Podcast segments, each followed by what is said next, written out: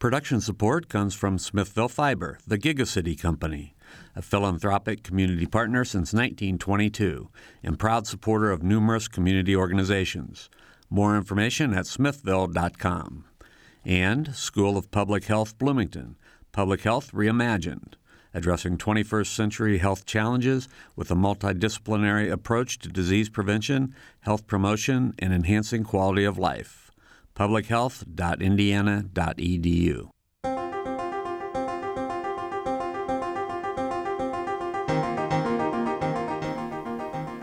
Welcome to Noon Edition. I'm Bob Zaltsberg, editor of the Herald Times, along with co host Sara Wittmeyer, news bureau chief for WFIU and WTIU. And this week we're going to be uh, discussing the county health report that was put out recently. The Robert Wood Johnson Foundation is um, part of the impetus behind this county health report. We'll be discussing the state of health in Indiana, especially.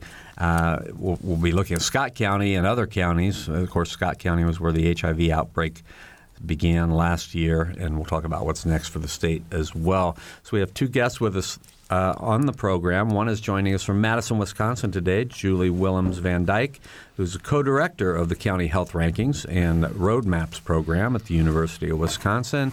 And David Lohrmann is here with us in the studio. David is the chair of the Department of Applied Health Science at IU, IU School of Public Health.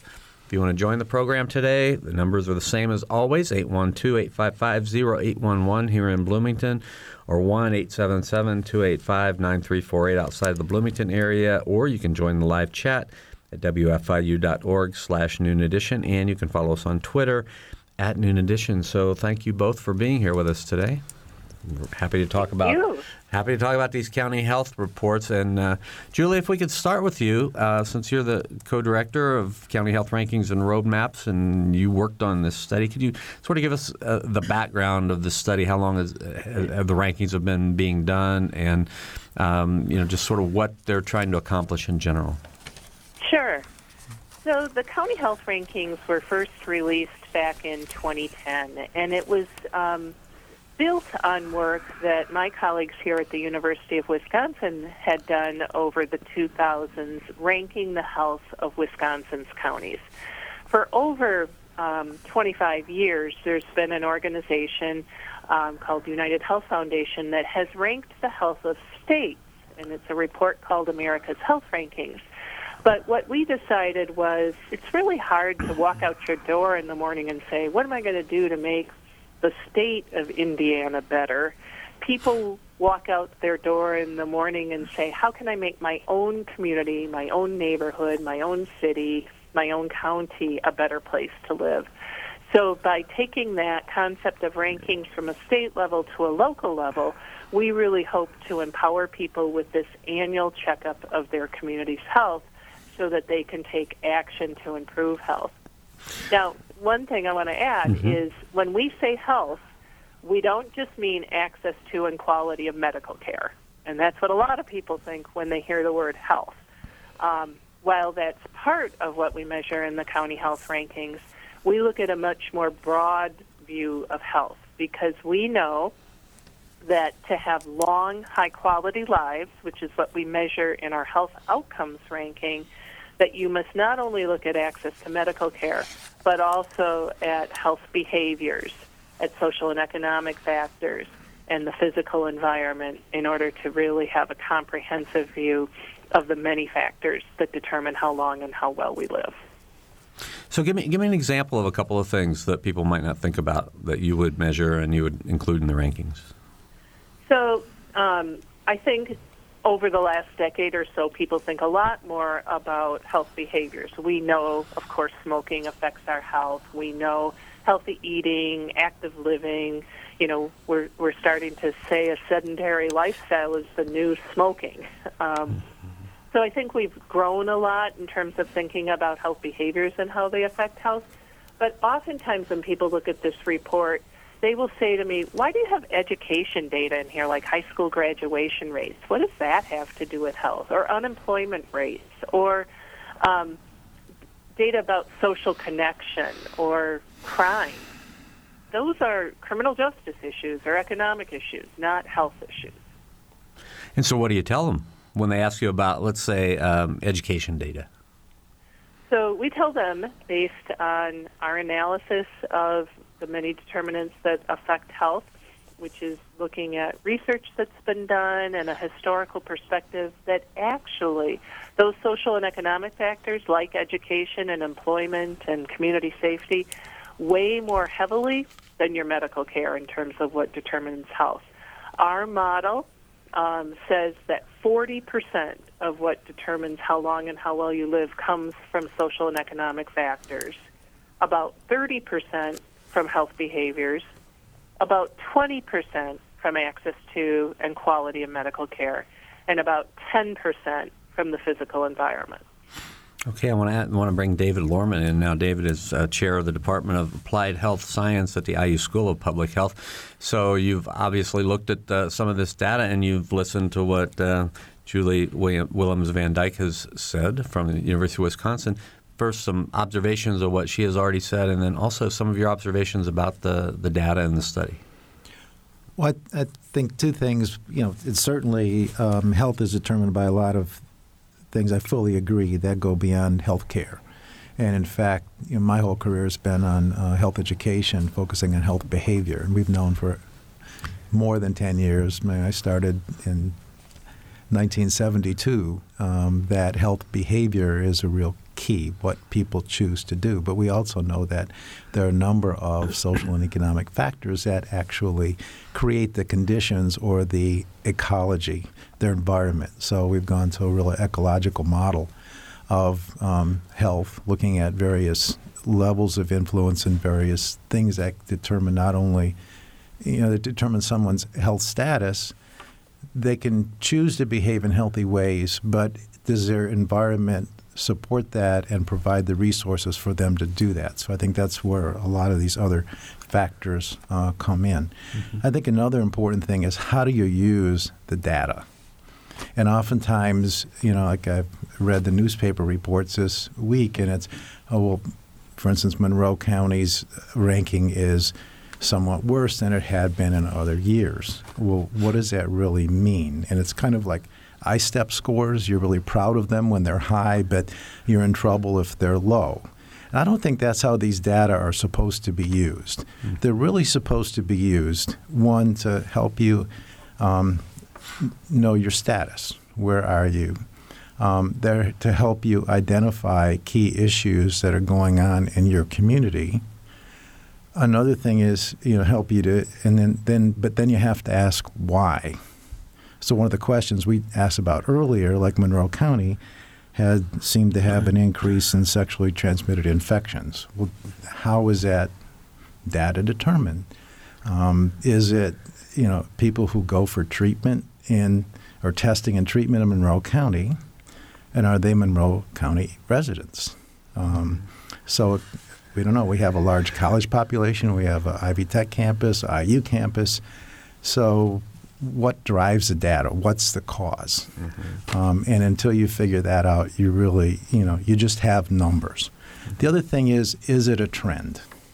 One year of data doesn't make a trend. You really have to look at multiple years of data. So I know another issue that has, has come up is um, childhood poverty. It's basically children living in households that are below the poverty threshold. Um, and it's you know, it's a little bit higher in the new data, but if you look over three years, it's basically pretty much flat at about 19%.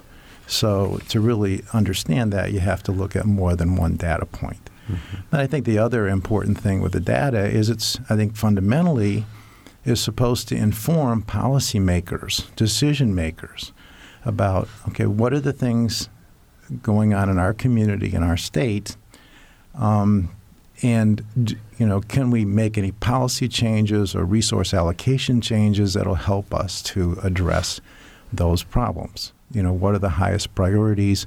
Where are we going to get the best benefit from from that, and how does that affect? I think not only the health of the population, but also our economic viability, because fundamentally, public health and the health of the population is an economic development issue. Um, to give you an example, I had a conversation with a former uh, commissioner of public health in Indiana, and he said uh, the first questions he gets asked by someone who's a company that's going to thinking of locating in Indiana is do you have a right to know, a right to work act?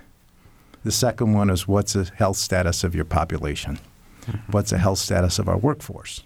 And what they're looking at, if you have high obesity rates, high smoking rates, these kinds of things, it's health care costs are going to go up. They're going to be high for us. Mm-hmm. That's going to affect our profits. The other thing is they're going to cost our productivity. Okay, they're not going to be there. It's absenteeism. There's presenteeism. They're going to be there but not do their job. And so that's a cost. Their dependents are going to be a cost. If their children are unhealthy, we're going to pay for them now. And if we have health insurance, also if their children are unhealthy, those are going to be our future workers.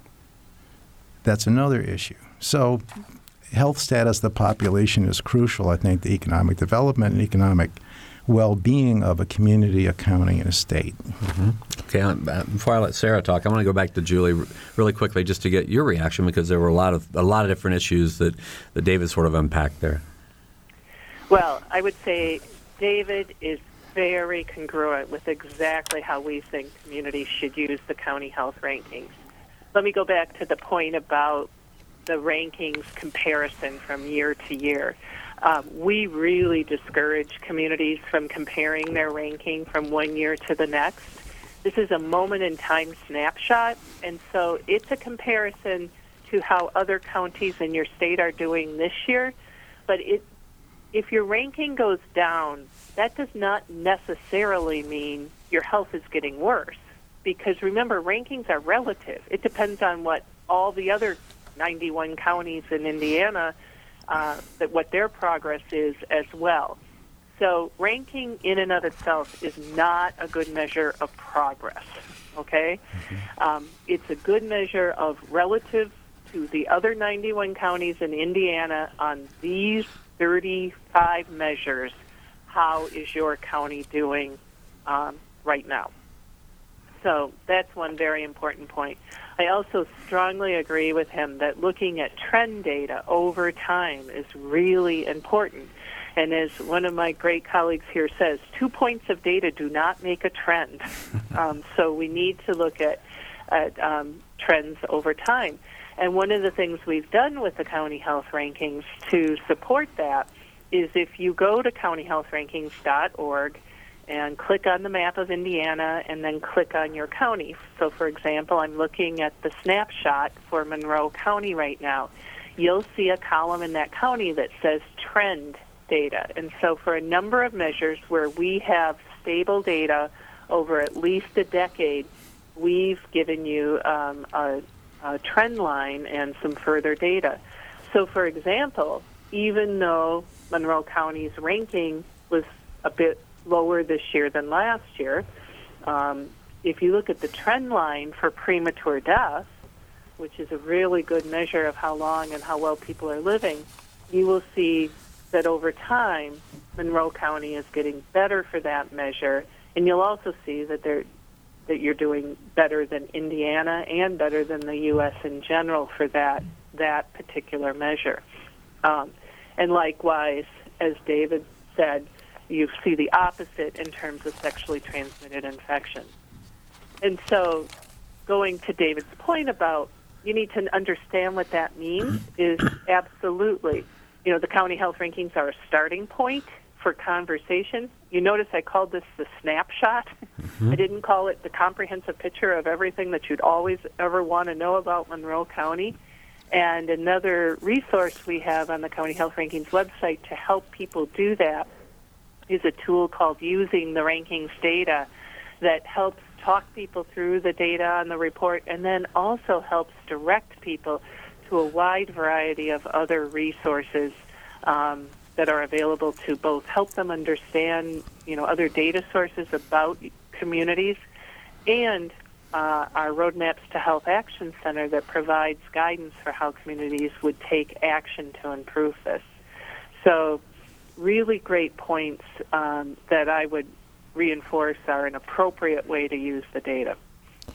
Is it appropriate? One of one of the things I know we've done in some of our reporting is comparing, you know, some of the absolute best counties and some of the the counties that rank at the bottom, just to mm-hmm. kind of look at why is there this big gap. I'm wondering um, if in your research, if you, if you do deep dive at all to try to get to the why behind that, like why, for example, Hamilton County, you know, ranks really high in, in some things, and Scott County is at the bottom, for example. Well, yeah, great.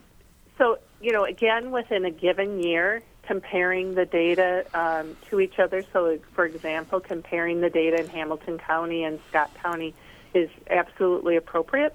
It is consistent. And so um, we do annually put out um, a key findings report that does some of that kind of analysis on a national level.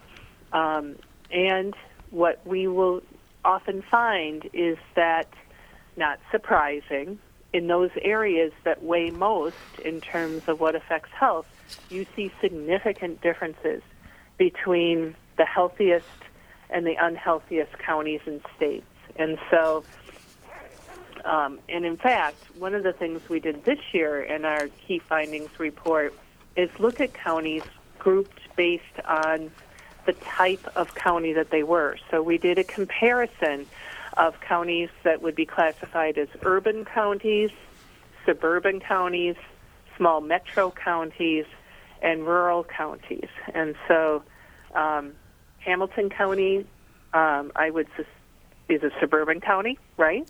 Right.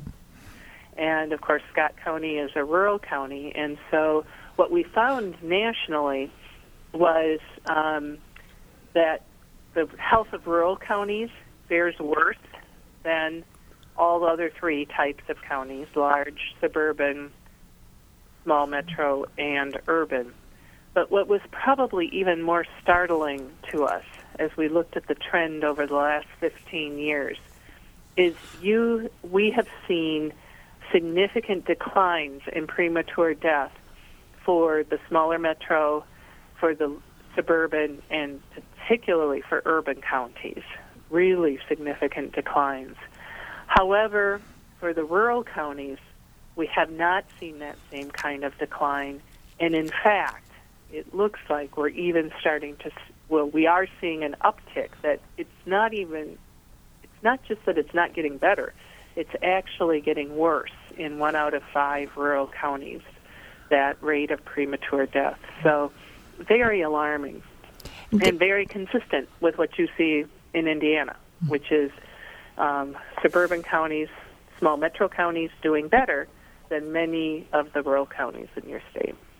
And David, perhaps you can talk to that. Just when we're talking about these rural counties and not faring as well, how big of an issue is access in these areas? Like, you know, access to facilities where you can exercise, access to grocery stores. I'm thinking food deserts and kind of things. It's all of those things. It's also things like, you know, opiate and uh, you know drug abuse, methamphetamine, um, access to care I mean, one of the things, I don't know if it was this year, I was looking at data a couple years ago, is for instance, there were less places to buy alcohol in rural communities versus urban, but people drove more miles. Well, if you have to, you kind of look between the data. You have to drive further to get your alcohol in a rural area than you do in an urban. Well, that puts you at more risk for an, an accident. Um, you know, the the grocery stores or the um, you know, the quick stops at the four way intersection usually don't carry a lot of fresh fruits and vegetables. Um, a number of things like that. Kids, I work with children. You know, we know that in urban areas sometimes kids don't go to, go out to play because it's not safe. It's the same. It can be the same thing in rural areas. You'd think they're in this wonderful, pristine place, and yet parents will say, "Don't go out until I come home." And parents, you know, the same things are going on. That you might have two parents working, um, and they might get home at six o'clock. The kids get home from school at three o'clock. What are they doing in that time? They might probably sitting there doing video games. There are a lot of just a lot of issues, but certainly, you know, education level, um, access to any number of um, things, and just other variables that come in with being in rural areas all have an impact on health. Is that why we have this? It seems like in Indiana there is this really, really large gap between poor health and um, and, and good health. Is that because the state is so different in terms of these big rural populations, and then of course we have Indianapolis and South Gary and yeah, it's called health disparities. Yeah, yeah. and you look at, you know, like education is a huge part. Um, you know, I've, I've worked in a number of different states. My wife's from upstate New York, and uh, one of the poorest counties in New York. And you know, the kids who do really, really well in school don't live there after they're done school. Uh, it's the same thing, I think, in Indiana. Uh, I think one of the things we need to do is to pay more attention to the kids who get, you know, B's and C's in school um, because they're kind of the backbone of our community. They're the ones that are going to stay there. They're the ones who need jobs. Um, they're the ones who need really, you know, good um, not only K 12 education, but something beyond that. Um, because again, they're they're the ones who stay in these communities. Education is a key factor. I think there have been some studies published that show that your education level is one of the strongest predictor of your life lifelong health and your life expectancy. So. Again, there are a lot of different factors to consider in. So, in this first half of our program, we've been sort of ping ponging between our two guests who are both giving us uh, ex- extremely valuable information and, uh, to me, fascinating information about this, these county health rankings. Uh, if you want to join us in the second half of the program, if you have questions about how you can make your community more healthy or uh, a little bit more about how these health rankings are determined or just anything uh, that you want to talk with Julie Willems Van Dyke or David Lohrmann about, you can give us a call at 812 855 0811 here in Bloomington or 1 877 285 9348 from outside of the Bloomington area. You can join a live chat at wfiu.org slash noon edition, or you can follow us on Twitter at noon edition. We'll be right back.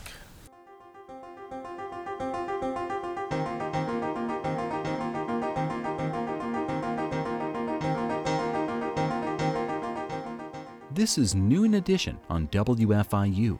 Production support comes from Smithville Fiber online at smithville.com and IU School of Public Health Bloomington online at publichealth.indiana.edu. WFIU News covers South Central Indiana and the state each day. You can read news throughout the day as it's posted on our website at WFIUnews.org. And you can pick up a digest of all the top stories. It's like a newspaper delivered to your inbox each weekday afternoon. It's a free and easy way to stay on top of not only the headlines, but also the in depth audio, video, and print news stories you can't get anywhere else. Subscribe right now at WFIUnews.org.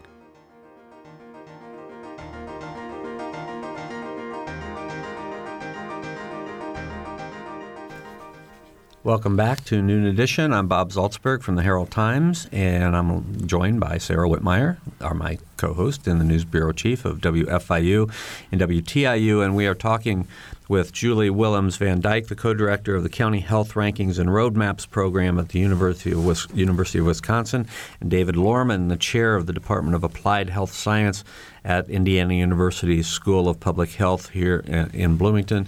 And we're talking about the county health rankings, which came out oh, a couple weeks ago, and uh, both Sarah's stations and uh, our newspaper have been covering these. If you want to join us and talk about how you can make your community healthier and some of the factors that go into these health rankings, give us a call at 812 855 0811 or 1 877 285 9348. You can also join the live chat at wfiu.org slash noon edition, and you can follow us on Twitter at Noon Edition. We've been talking a lot about how to uh, try to use these rankings and some of the maybe mistakes that could be made if you look at them on too much of a surface level. And I know before the program started, uh, David and I were talking a little bit about how you can look at Indiana and you can be the you know the number 25 ranked county in Indiana or the number 30 ranked county out of 92 in Indiana, and perhaps you're not particularly a healthy county when you compare yourselves to the rest of the states across the nation. So, David, you know, could you sort of, I mean, that, that was probably not very articulate uh, description of what you, you had said to me, but talk about the, you know, how, how, you know, the county rankings within a state are one thing, but then if you take the whole state and look at how the rankings compare to other states, it might mean something totally different. Yeah, you can be a healthy county within your state, but how does your state rank within the country? And Indiana doesn't do very well. Um, we're 41st overall. Um, we're 44th in smoking. The number one is the best. We're 44, so we're you know in the top six. We have 20, almost 23 percent population smokes. We're 22nd in low low birth weight. Um, we're 44th in obesity, so right there with smoking at about 33 percent of the population. U.S is at, 30%. Um, drug deaths were number 35. Physical inactivity were 41. Air pollution were 47. And um, ch- children living in poverty were 35. One of the other statistics is that in public health spending, we're 48. We spend $39.05 per person, per citizen annually in Indiana for public health.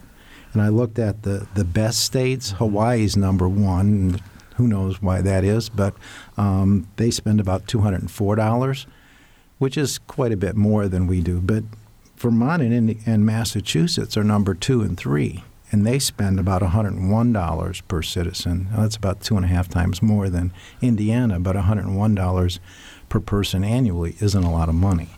In Indiana, what we what we spend per person is equivalent to about eight packs of cigarettes, um, four 12 packs of beer, eight Big Mac meals, uh, 10 Starbucks lattes. And cigarette smoking costs the state about $16 a pack in healthcare costs and lost productivity. We collect a dollar. So that's $15 each pack costs us. Three packs of cigarettes wipes out our public health spending per person. So if, you, know, you have to look. so why are we 41st? Well, there are a lot of things that go to that. Per, perhaps public health spending is one of those factors. Mm-hmm. So, Julie, I want to to sort of turn this toward the the roadmaps program a little mm-hmm. bit because you know David's just sort of explained we here in Indiana are you know obese and we smoke a lot and we're not all that healthy. So, um, right. you know, but some communities do better than others. I mean, I could point to some programs here in Monroe County in Bloomington. There's one called Achieve, which you know basically achieves. Uh, mantra or slogan is to you know make the healthy choice the easy choice Right. You know, so it, it's a, a, program that's been, I think, fairly successful. But you know, what are some other things that communities can do to help improve, you know, the quality of the health, you know, at the local level? Great. Well, I'm really happy you you mentioned the um, roadmaps to health portion of um, county health rankings and roadmaps, Bob, because it is exactly why we've put this data in this way out into the world is to encourage people to take action. So if you go to our website at countyhealthrankings.org and, and click on Roadmaps to Health, you'll see we describe um, a take action cycle. Um, if you look at it, it'll look like a strategic planning cycle if you're a business person. It'll look like a community health improvement cycle if you're a public health person. My background is in nursing, and I look at it and it looks like the nursing process to me. But it's basically encouraging communities to start with the data see, and it's not just this number data, this quantitative data, but it's also data from your community because many times people in your community know what's happening before it shows up in the numbers. Um, and so start with the data, work with other people in your community because we know if we think about all these different factors that influence health, it can't be solved by just healthcare providers or public health practitioners. Those are important partners in the process, but we need our business leaders, our economic development leaders, our education leaders, our elected officials all coming together to think about how we can move health forward in our communities. Set priorities, choose evidence informed policies and programs, implement them, and continuously evaluate them. We really encourage people to do very much like what your Achieve group is doing, which is look at the data and decide where are the most important things to focus on in your community and take action customized to your community. And we encourage people to really look at the relative weight of those different health factors in their um, in the rankings model to think about where they might want to target action. So, for example, smoking, as David has referenced, has a huge impact on causing people to die early and a huge impact financially on your state coffers, on business leaders' um, bottom line in terms of their health care costs.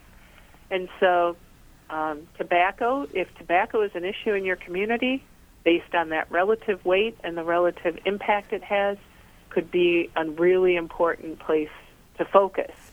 But if your community has already made a lot of progress in tobacco, then you might want to look in a different place. We also really encourage people to think about those social and economic factors. I can tell you a story of a community in Spokane, Washington. Their health department led a community health assessment, and they came together with stakeholders from across the community to look at the data. And what that community came out looking at was saying our high school graduation rate is 60%. If we're going to bring businesses into this community, if we're going to mm-hmm. sell ourselves on having a well prepared workforce, if we're really going to be prepared for the 21st century, if we're going to have our kids go on and get jobs, which is important to have the kind of money you need to buy housing and health care and healthy food to have a healthy life, we've got to address this 60% graduation rate. And so the high school graduation rate actually became a public health rallying cry for the whole community. And they brought the Chamber of Commerce in, and of course the educational system in, and public health, and worked on a variety of factors. And they used data to look at why were kids dropping out and why were, you know, and discovered actually if you look back at truancy or absenteeism in elementary school, you can predict who's going to be the children who are less likely to finish high school. And so they've taken it to really focus on how can we support um, and identify absenteeism early and then support children and their families to be sure they're getting to school um, amongst a variety of other interventions. But um, I, I hope that's helpful in thinking about it's really unique for every community. So it's not as easy for me to say, you know, here's strategy A, B, and C, and every community should do them, but really taking a look and seeing where are the biggest needs in our community, where are people willing to put efforts forward, and um, where's the most evidence about what will be most effective and how we can move that forward as well. Mm-hmm. How important is it to get the the state involved though? So we're not just doing it as a community level. I mean, if we're talking about, say, in particular, STIs and, and looking at even Scott County, if we're talking about rural counties that don't have a lot of access to resources, it seems like you're going to need to go a little higher and try to get those resources. Well, two things come into play. One is that I think in Indianapolis they recognize some of the health problems, smoking, obesity, and so on. There just isn't a lot of uh, will to do anything different than we're doing already. Um, so that's an issue. I think in Indiana, you know, what I tell people is it's going to have to happen at the local community. And what she's been saying is absolutely spot on. That um, you know there are communities that do organize, that do figure it out, who um, say that it's these things are really important and they form foundations or whatever it takes, and they they figure out how to fund it as well locally because resources are crucial. I think one of the really great takeaways from Scott County. Uh, and you know, I wasn't involved. One of my uh, faculty members, uh, Beth Meyerson, did a uh, just an unbelievably great job um, helping that county and helping to organize with a lot of partners from CDC to local community agencies to the public health nurses in Scott County to the, to the Indiana State Health Department. One of the things I came up with was a one stop shop. And um, so what they did was people, well, you know, we need to have get health insurance. We need to be able to get um, you know, food stamps and all these kinds of things. Well, to get those, I have to have identification. Um, you know, be nice to have a job, and so on. So what they did is they brought representatives from different state agencies together in a one-stop shop, so somebody could go in and get a copy of their birth certificate or get a driver's license, and then they could, once they had that, they could get health insurance or whatever. Um, and there was a uh, we had a, a, AIDS Day, December first, where we had a panel um, that discussed all of this. It was you know great experience to listen to what they did. But I'm sitting in the audience, I'm, I'm wondering, why isn't this just the way we do business? Why do we have to have an emergency, a catastrophe, in order to come up with a one-stop shop? as a strategy that really was beneficial to the community. Why don't we have that in every county? Because it's, you know, we know we can do it. But I think it with Scott County, okay, we went in, we did it, we've addressed it, and now mm-hmm. We go away because it has to, you have to have this long-term sustainability. You can't address any of these things unless you've got you know the grit, the the the stick to itiveness over a period of time because it took a long time for these health problems to develop and it takes a long time to address them to try to one stop the increase and then to try to get them to drop. And I guess that was part of my question too, though, is because Scott County did end up eventually getting to a point where all these outside folks ended up coming in and providing that help because it just doesn't seem like these rural communities have the resources to do this on their own. So I think that's what I was also. Well, part of it's yeah. capacity building. And it's amazing the talent that's in every community. I mean, I, have worked in a, a, number of different states. I've lived in a number of different states. I remember years ago in Syracuse that a mom who would tell you she didn't graduate high school was concerned about this drug issue, and she got activated and got her friends involved and um, went to the right people and got a policy changed and a law changed because she was just passionate about this issue. So, you know, every every community has its leaders. Um, every community has people who want to work. Again, I used to work in a school district where we had a wellness program, and some of our leaders were a custodian, a food service worker, and a bus driver because they really wanted to do it. Mm-hmm. And so, you know, what's a talent? And but you have to make health a priority. And I think that was, uh, you know, an important, very important point is that when the community figures out the well-being of the entire community is the foundation is the population health and then they make it a priority and activate around that a lot of other good things happen too we uh, would like to hear from you, our listeners, 812 855 0811 here in Bloomington or 1 877 285 9348 outside of Bloomington.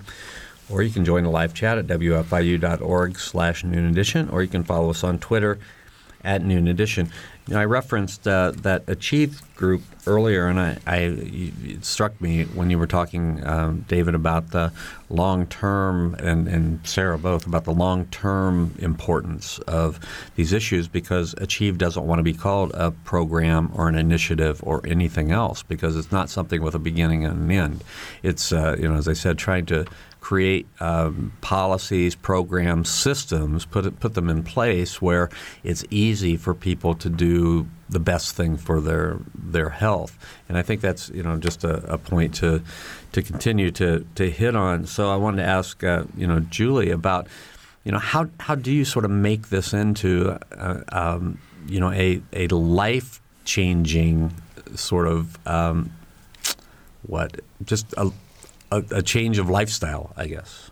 Mm-hmm. Mm-hmm. Well, I think that's why um, a movement, let me call it, like Achieve, um, since we don't want to call it a program, um, is really striving to achieve when they say we want to focus on policy, environment, and systems change. Um, as I reflect on my career as a nurse and think, for example, about how culture has changed around tobacco use. Um, when I became a new nurse in the 80s, everybody smoked in hospitals. Um, patients smoked in their beds in hospital rooms. Doctors and nurses smoked in the the break room on the unit in the hospital. when I tell new nurses today that that's what the environment in the hospital was like when I was a new nurse, they look at me like I'm a dinosaur because they can't imagine a world where people smoke in hospitals. And in fact, we're moving to a world where over half the states in the nation have eliminated smoking from pretty much every public place, from workplaces, from restaurants, from bars, um, and increasingly even outdoor public places like parks stadiums and places like that. And so I think part of what goes to your question, Bob, is how do we change culture? And part of how we change culture is changing norms through policies. Now, that change in how we viewed tobacco was not achieved overnight. It's still not done because there are places where smoking is allowed in public places. In fact, I think in some places in Indiana that is mm-hmm. probably still the case. Um, but it happens because we start to change attitudes, and through changing attitudes, we change policies, often voluntarily. I know when I led this type of work in a local northern Wisconsin community, we started with saying to employers and restaurants, make your work site or your restaurant smoke free just by your own policy choice for your own business. Um, and we gained a certain mo- amount of momentum with that, and then realized we weren't going to get any farther and made the pitch to do it at a governmental level with a public policy. Um, and so I think there's that variety of ways where you can start, and I'm just using tobacco as one example, but you saw in Spokane, Washington, how they changed the norm around whether it was acceptable for children to drop out of high school. We've seen communities across the nation changing the norm about, for example, access to early childhood education. That, you know, for many, many years, we assumed kindergarten was the right time to start education for children. And what we're learning through more research about the development of the brain is that those years before, we're, we're almost way too late to start education at five years old and need to be starting with children much earlier to maximize the power of their brains. Um, yeah, Indiana's so pretty far behind on yeah. that. We've had programs on that before. Can I interject, yeah. too, that we need to start health education and health promotion with families with young children? Because influencing physical activity patterns and, and eating patterns at five is too late. It actually starts yep. prenatal. Um, it starts, it's, uh, you know, for the mother and then right away with birth, with with breastfeeding and and so on, right on through. When if kids get to five and we're starting to try to through the school food service program and so on and, and nutrition education to influence those eating patterns, it's almost too late. Mm-hmm. And so, you know, health and education again go together. And school readiness, a lot of it is based on social and emotional learning skills. That's mental health. And you know, it should be a really important part of preschool education is getting kids the interpersonal and social skills they need to function in a school. Because if they don't have those, they get in behavior problems. You know, sometimes they get labeled special education. Um, all kinds of things happen. So, you know, I, I couldn't agree more that we need to focus on preschool, but it's not just the education part; it's the health part. I wanted to ask just to, to bring up another uh, public policy that, that certainly has received a lot of uh, received a lot of headlines in the news at one point is when Mayor Bloomberg was looking at his you know his big gulp policies in mm-hmm. New York City, and I, I, guess I just wanted to get your your reaction to that because of course there was a lot of a lot of pushback on that and a lot of hey you're you know you're that's my choice you're taking that away. It reminded me a lot of you know early discussions about not being able to smoke in public. So, so Julie, uh, you know, your reaction to, to policies like that are they part of this solution, or is it more? It just has to be more about education. I think what policies do is change the environment in which health behavioral choices are made, and that was a point David referenced earlier in the program that I really agree with.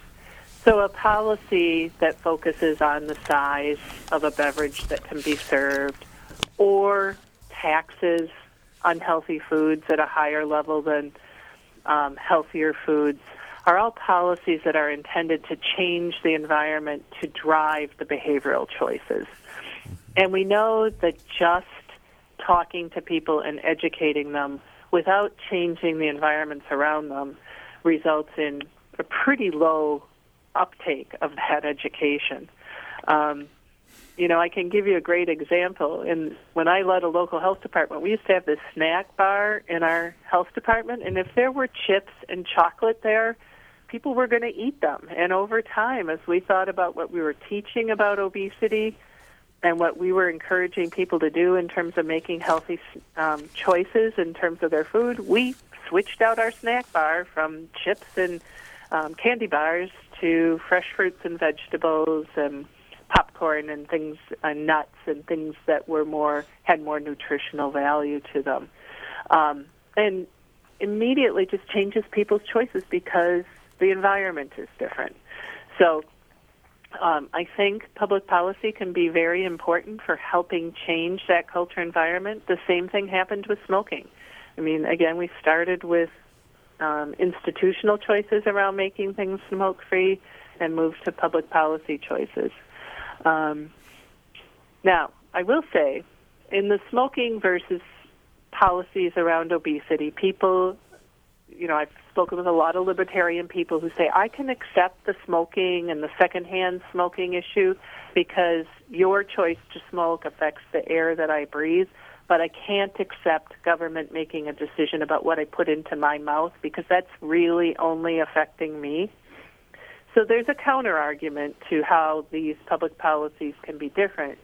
But as you know, David was talking about before, when you think about the cost of obesity to society as a whole, you know, there could be an argument made that your choice to eat unhealthy and increase your risk of obesity, which increases your risk of a variety of other health issues that are paid you know, all of our healthcare costs are paid by a pool of people bigger than just us, is an issue where that affects others. All right, we have about five minutes to go. Sara? I don't, I, I don't know if, if you'll be able to answer this, but with HIP 2.0 and more folks in Indiana getting insurance under that, I'm wondering if, if perhaps we're going to see some see an impact from that. Are you hopeful or? oh, I think we ought to. But again, the issue is access. You can have health insurance, um, but if you if you have to drive a long distance to get a doctor, or you can't get into a doctor's office, or the same thing with a dentist or whatever, then it it becomes more difficult. I think absolutely we should see an improvement in population health with with HIP 2.0, but we you know we don't you know we, we anticipate that, but there are other factors that come in. Having health insurance helps you to be able to pay. Uh, and to have your, your costs covered. I think another important part of it is it, it covers preventive health, you know, preventive visits. So things like immunization and, and so on, um, testing, colonoscopies, checking your your blood lipids and all those things are going to be available to people that weren't before. And that's all important information for individuals to have to make decisions about their own health. If you find out, for instance, from a blood test that you're pre diabetic, um, you may be more inclined to go to the you know diabetes prevention program at the Y than if you didn't have that information. So again, they're all linked, but but access is a crucial factor, especially when you're talking about rural communities. I want to ask both of our guests to sort of drive the last couple minutes of the program here. So, what what's the last takeaway you'd like for our, our listeners to have about about uh, their communities and about being more more healthy? So, Julie. Well, what I really want your listeners to take away is that the county health rankings and roadmaps is intended not to discourage you, even if you're the least healthy county in your state.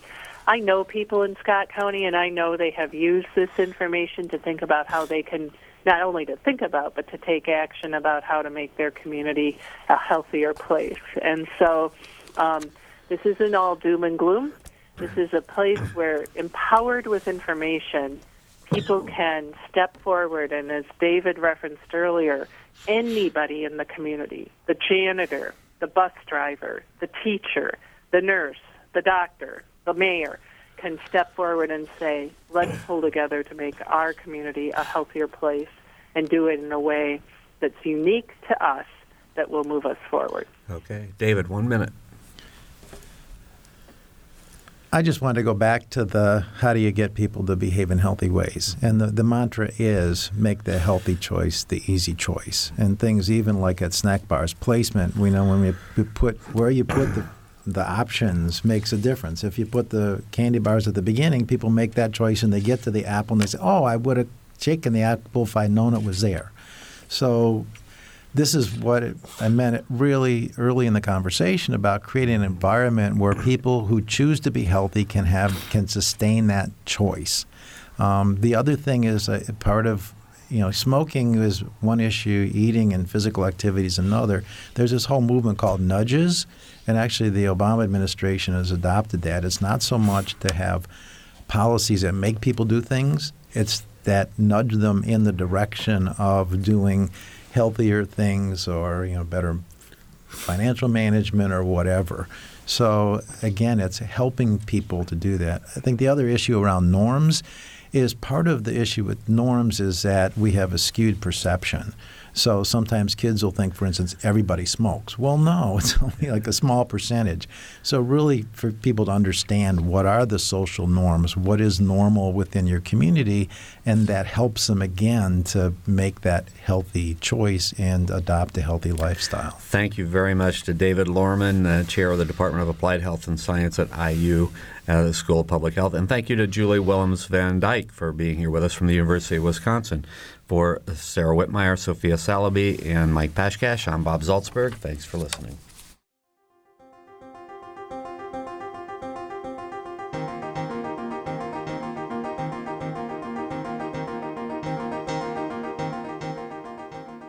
Noon Edition is a production of WFIU and the Herald Times. A podcast of this and other WFIU programs is available at WFIU.org. Production support comes from School of Public Health Bloomington. Public Health Reimagined, addressing 21st century health challenges with a multidisciplinary approach to disease prevention, health promotion, and enhancing quality of life. publichealth.indiana.edu. And Smithville Fiber, the Gigacity Company. Fiber Internet, HD, and digital IPTV in southern Indiana.